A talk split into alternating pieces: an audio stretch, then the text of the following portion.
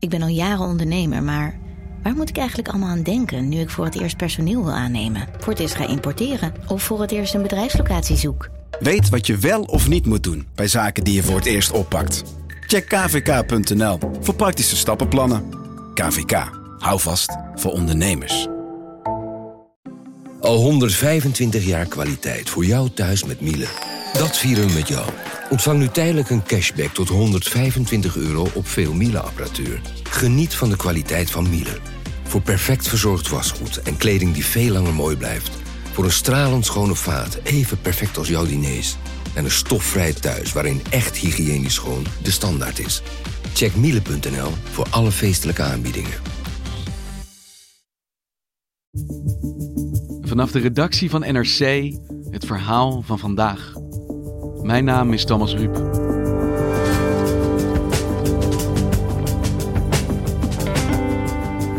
Vandaag gaat Nederland naar de stembus voor de Europese verkiezingen. Een verloren stem voor een zetel in een tandeloos instituut? Nee, zegt Europa-kolonist Caroline de Gruiter. Het Europese parlement heeft meer macht dan ooit tevoren. En daarmee dus ook jouw stem.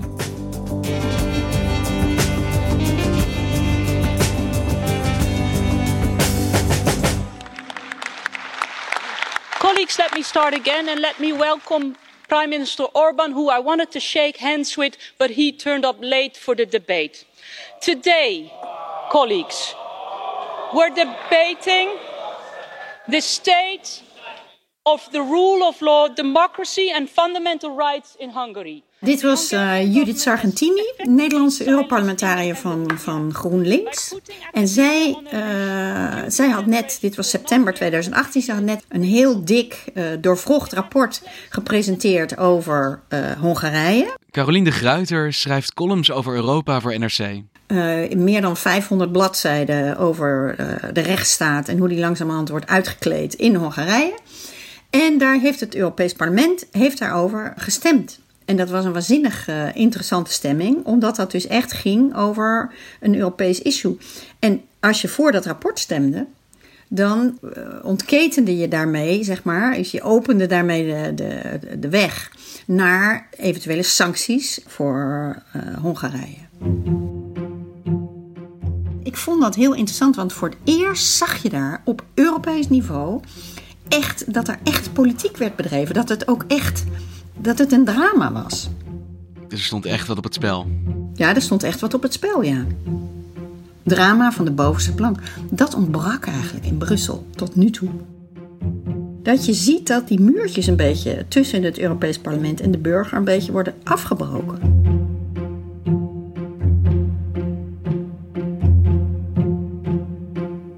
Want waar komt het idee vandaan dat die muren zo groot zijn uh, tussen de burger en het Europees Parlement?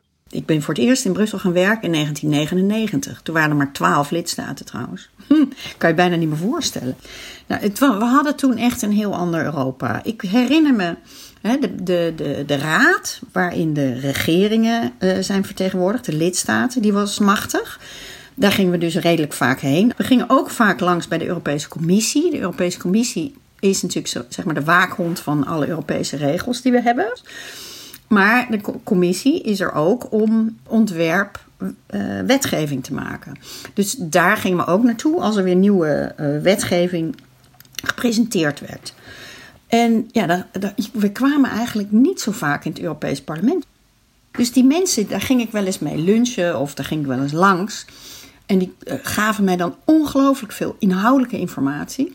Alleen wat voor hen heel frustrerend was, uh, ja, ze konden zeggen wat ze wilden, maar de, de regeringsleiders en de ministers die dan in Brussel beslissingen namen, die beslisten dat onderling. Die hoefden dus geen rekening te houden met die Europarlementariërs. Want die zaten er eigenlijk een beetje voor niets. Die, die konden feitelijk niks doen of niet de, de loop van de zaken veranderen. Nee, en dit verklaart natuurlijk ook voor een deel waarom iedereen nog steeds denkt dat dat Europees Parlement geen deuk in een pakje boter slaat. Nou, dat is echt veranderd. Want we gaan vandaag stemmen voor het Europese parlement. En wat je veel hoort is toch mensen die zeggen... ja, waar stem je eigenlijk voor? Wat maakt het uit? Er gebeurt daar toch niks. Er wordt daar toch niks echt besloten. Maar jij zegt dat is een oud idee. Ja, dat is een oud idee. Dat is echt wel heel erg veranderd. Want wat is er dan veranderd? Nou, dat begon eigenlijk na het Lissabon-verdrag. dat eind 2009 in werking trad. Hè, dat, dat, er staan alle grondregels in uh, over wie de macht heeft en wie wat beslist en uh, wat gebeurt er als. Een soort grondwet eigenlijk van Europa, al mag je dat nooit zo noemen. Sinds het Lissabon-verdrag moet het Europese parlement instemmen met internationale verdragen die de ministers, uh, de lidstaten, sluiten. En op welke manier zag je dat terug? In 2012 hebben ze voor het eerst daar echt gebruik van gemaakt. Toen moesten, kregen ze op hun bord uh, ACTA. En ACTA dat gaat over intellectueel eigendom. Zorgen dat onze informatie uh, niet gestolen wordt door, ik noem maar wat, China of Rusland of iemand anders. En het parlement heeft zich daarover gebogen en die dacht, ja, dat is allemaal leuk en fijn. Maar hierbij komt dus wel onze, onze burgerlijke vrijheden op internet en zo, die kunnen daarbij in het geding komen. Er kwamen heel veel burgergroeperingen, die kwamen dus lobbyen bij het Europees parlement om te zeggen, hé, hey, wakker worden, jullie mogen nog, godzijdank, er tegenwoordig over stemmen. Stem tegen, want dit is... Dit, kunnen, dit kan, kunnen grote bedrijven en ook regeringen gebruiken om ons uh, de mond te snoeren. En voor het eerst uh, mochten de Europarlementariërs daarover stemmen. En die hebben het gewoon keihard van tafel geveegd. Het Europees Parlement heeft vandaag het ACTA-verdrag, het anti-piraterijverdrag, verworpen. Tot grote opluchting van tegenstanders die al jaren tegen het verdrag protesteren. ACTA has now been rejected by five parliamentary committees. It's time to give it its last rites It's time to allow its friends to mourn and for the rest of us to get on with our lives. Iedereen verbaasd, werkelijk. Ik herinner me dat nog. Het was echt schande. En wat denkt het Europees Parlement wel niet? Maar dit was dus het eerste voorbeeld. Het was heel populair bij burgers dat ze dat hebben gedaan. Dat is een voorbeeld van werkende democratie dat dit van tafel geveegd is. Dat het parlement optrad en zei: dit willen we niet, dus dat gaat ook niet gebeuren. Ja, ja, en wat je ook verder van het besluit vindt, het is wel een duidelijk voorbeeld van democracy at work, zou ik zeggen. Vroeger zaten ze er maar een beetje bij om, om mee te debatteren, namen ze eindeloze resoluties aan waar niemand naar luisterde. Nu zie je dus op steeds meer onderwerpen die Europees zijn, uh, noodgedwongen, worden zij bijgehaald en mogen ze meebeslissen.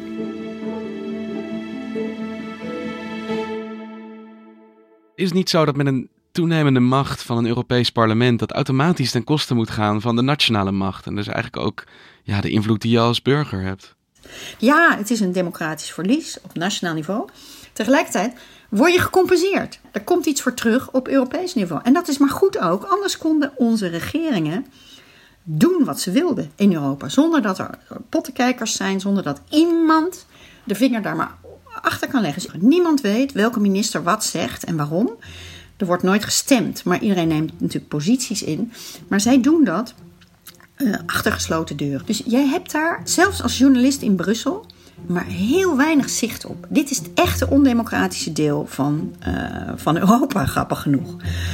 Dus die, die lidstaten die hebben natuurlijk ook wel gezien, onze nationale parlementen kunnen dit ook niet volgen. Hè? Uh, dus wij moeten zorgen dat dit democratische controle op Europees niveau erbij komt. Daarom hebben ze het Europees Parlement meer macht gegeven. Je ziet bijvoorbeeld op het gebied van handelsverdragen, eh, als er grote besluiten moeten worden genomen over ja, privacy in Europa, hè, waar iedereen enorm aan hecht. Ja, dat, als het Nederlandse parlement, als de Tweede Kamer daarover besluit, ik bedoel, dat horen ze natuurlijk helemaal niet in, uh, in Silicon Valley. Als het Europees parlement zo'n besluit neemt, dan betekent dat dat heel Europa uh, Silicon Valley bepaalde normen en waarden oplegt. Hè? jullie kunnen onze data niet meer zomaar te pakken krijgen. Of dat, dat heeft, heeft een prijs. En als jullie onze regels overschrijden, dan krijgen jullie ook een enorme boete. Nou, dat gebeurt dus ook steeds vaker. Maar snap je dat mensen het eng vinden? Want het gaat natuurlijk in die discussie over Europa over controle. En ja, je hoort toch dan het gevoel van als we nu niet opletten, dan uh, ver, ver, verliezen we in ons slaap alle controle over wat ons land nog kan en wil en mag. Ja, hè, want alles wat het Europees Parlement besluit, ja, daar kunnen ze in de Tweede Kamer niet meer over besluiten. Maar als burger, wij kunnen zowel in de nationale verkiezingen stemmen als in de Europese verkiezingen. Dus eigenlijk, we verliezen macht nationaal. Maar aangezien wij in Brussel voor het Europees Parlement kunnen stemmen, krijgen wij dus die macht als burger weer terug. We hebben allemaal twee petten op ons, op ons hoofd natuurlijk. De nationale pet, maar ook de Europese pet. Iemand die daar heel, heel veel, een heel interessant eh, boek over heeft geschreven is uh, Christina Eckes van de Universiteit van, van Amsterdam.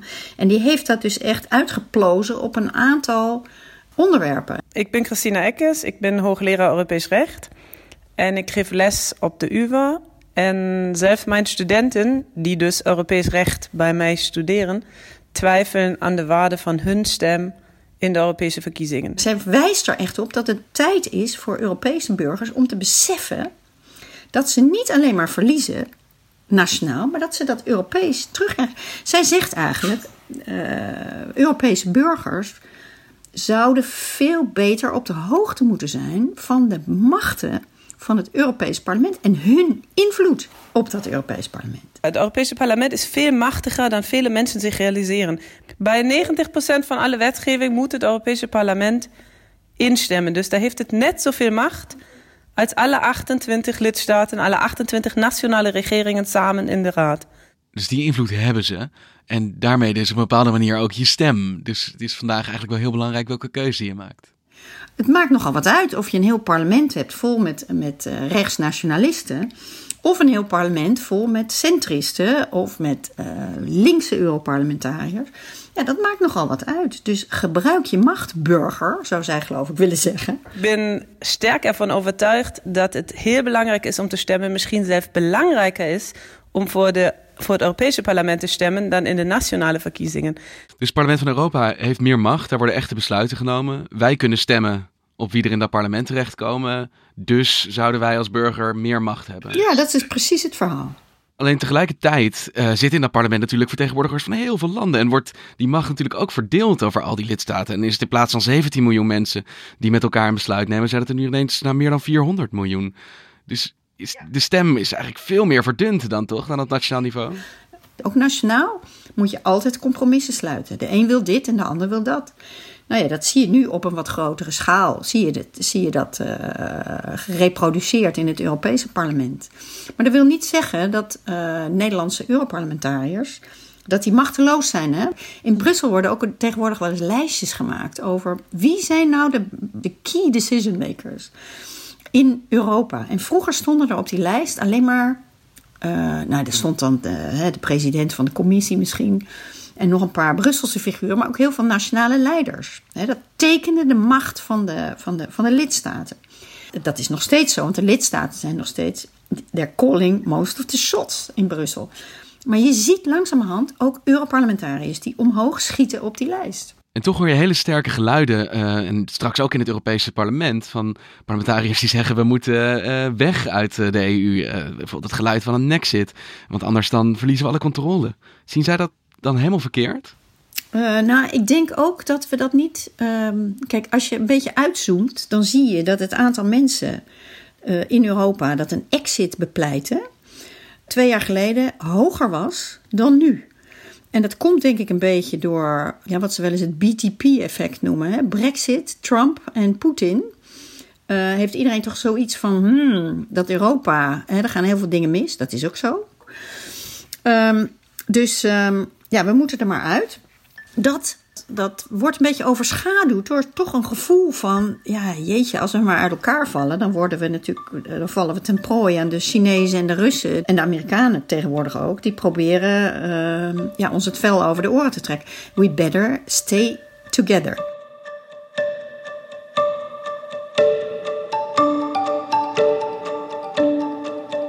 Dus wat je ziet is dat heel veel politieke partijen die eh, tot uh, voor kort een, exit-discours hadden. Hè? Marine Le Pen, Salvini, Orbán. Ze hebben, ze hebben er allemaal mee geflirt. De FPÖ in Oostenrijk. En je zag het ook vorige week in die bijeenkomst in Milaan. Geert Wilders, Marine Le Pen en andere rechtspopulistische politici voeren samen campagne voor de Europese verkiezingen. De Italiaanse vicepremier Salvini heeft ze naar Milaan gehaald. Met twaalf partijen uit heel Europa willen ze samen een grote speler in het Europees Parlement worden. Ha tradito uno dei più bei sogni? Er kwamen allerlei uh, radicaal rechtse en extreem rechtse uh, groeperingen samen om echt aan te geven: wij willen er niet meer uit. Nee, wij willen gewoon mee gaan doen aan de Europese politiek. Wij willen met onze vingers aan de knoppen zitten. Wij willen rechters benoemen in, de, in, de Europese, in het Europees Hof. Wij willen een eurocommissaris. Wij gaan Europa van binnenuit veranderen. Van ja, laten we eens gewoon een flinke oppositie in Brussel gaan organiseren. Maar je zegt, uh, veel van die uh, eurosceptische partijen, die willen eigenlijk niet uit de EU. Ze willen het systeem van binnenuit veranderen. En dat is natuurlijk heel wat anders. Maar tegelijkertijd staat er nog bij de PVV groot op de verkiezingsposter weg uit Europa. De, de Forum voor Democratie zegt we willen een exit. Denk je dat ze dat dan niet menen? Uh, ik denk dat ze met Nexit spelen. Uh, ik denk dat ze een issue aan het opblazen zijn waar uh, een aantal, of, iemand als Dirk-Jan Epping... Van Forum voor Democratie. ook niet echt in gelooft. Um, wat je ziet is bij al die partijen dat ze juist de gang naar Europa aan het maken zijn. En dat vind ik super interessant. Iemand als Salvini die zegt echt... Hè, laten we net doen als Macron. Macron die denkt dat hij dat hij uh, Mr. Europa is. Nou, wij zullen bewijzen dat ik dat ben. Hè? Dus die gaan voor het eerst Europees. En die proberen dus ook een Europese politieke familie te smeden. Dat zal nog moeilijk zijn, maar wie weet lukt ze dat. Nou, dan krijg je een echt, krijg je echte politiek op Europees niveau. Sommige mensen vinden dat heel eng natuurlijk. Hè? Van, oh god, gaat ons Europa dit wel overleven? Maar het betekent ook dat de Europese bubbel, hè, waar ik zelf ook heel erg lang deel van uit heb gemaakt. En, en tien jaar lang als journalist in Brussel. En nu op afstand nog steeds natuurlijk tot op zekere hoogte. Dat hij niet meer alleen van ons is. Dat ook de oppositie die puur nationaal was voorheen, dat die ook naar Europa gaat. Dus eigenlijk zeg je, de, de toevoer van uh, eurosceptische rechtsnationalistische partijen maakt de Europese democratie misschien wel volwassen. Exact, dat is precies wat ik zeg. Ik denk dat de Europese uh, democratie nooit volwassen kan worden uh, als de oppositie nationaal blijft. Het kan best eens tot een andere balans gaan leiden. Dat zou me niks verbazen. We better get ready.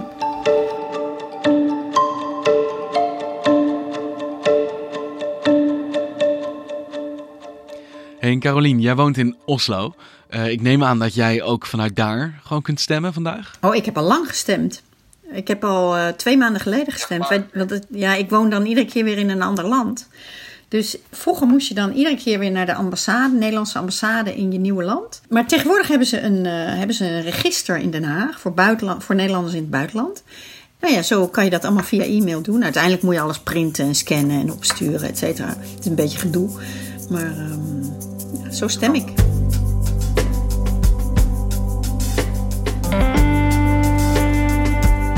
Je luisterde naar vandaag, een podcast van NRC.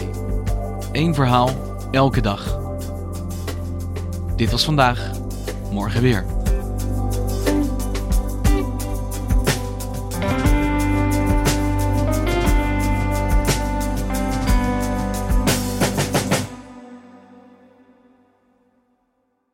Technologie lijkt tegenwoordig het antwoord op iedere uitdaging. Bij PwC zien we dit anders. Als we de potentie van technologie willen benutten, kunnen we niet zonder een menselijk perspectief. Human-led, tech-powered noemen we dat. Ga naar pwc.nl.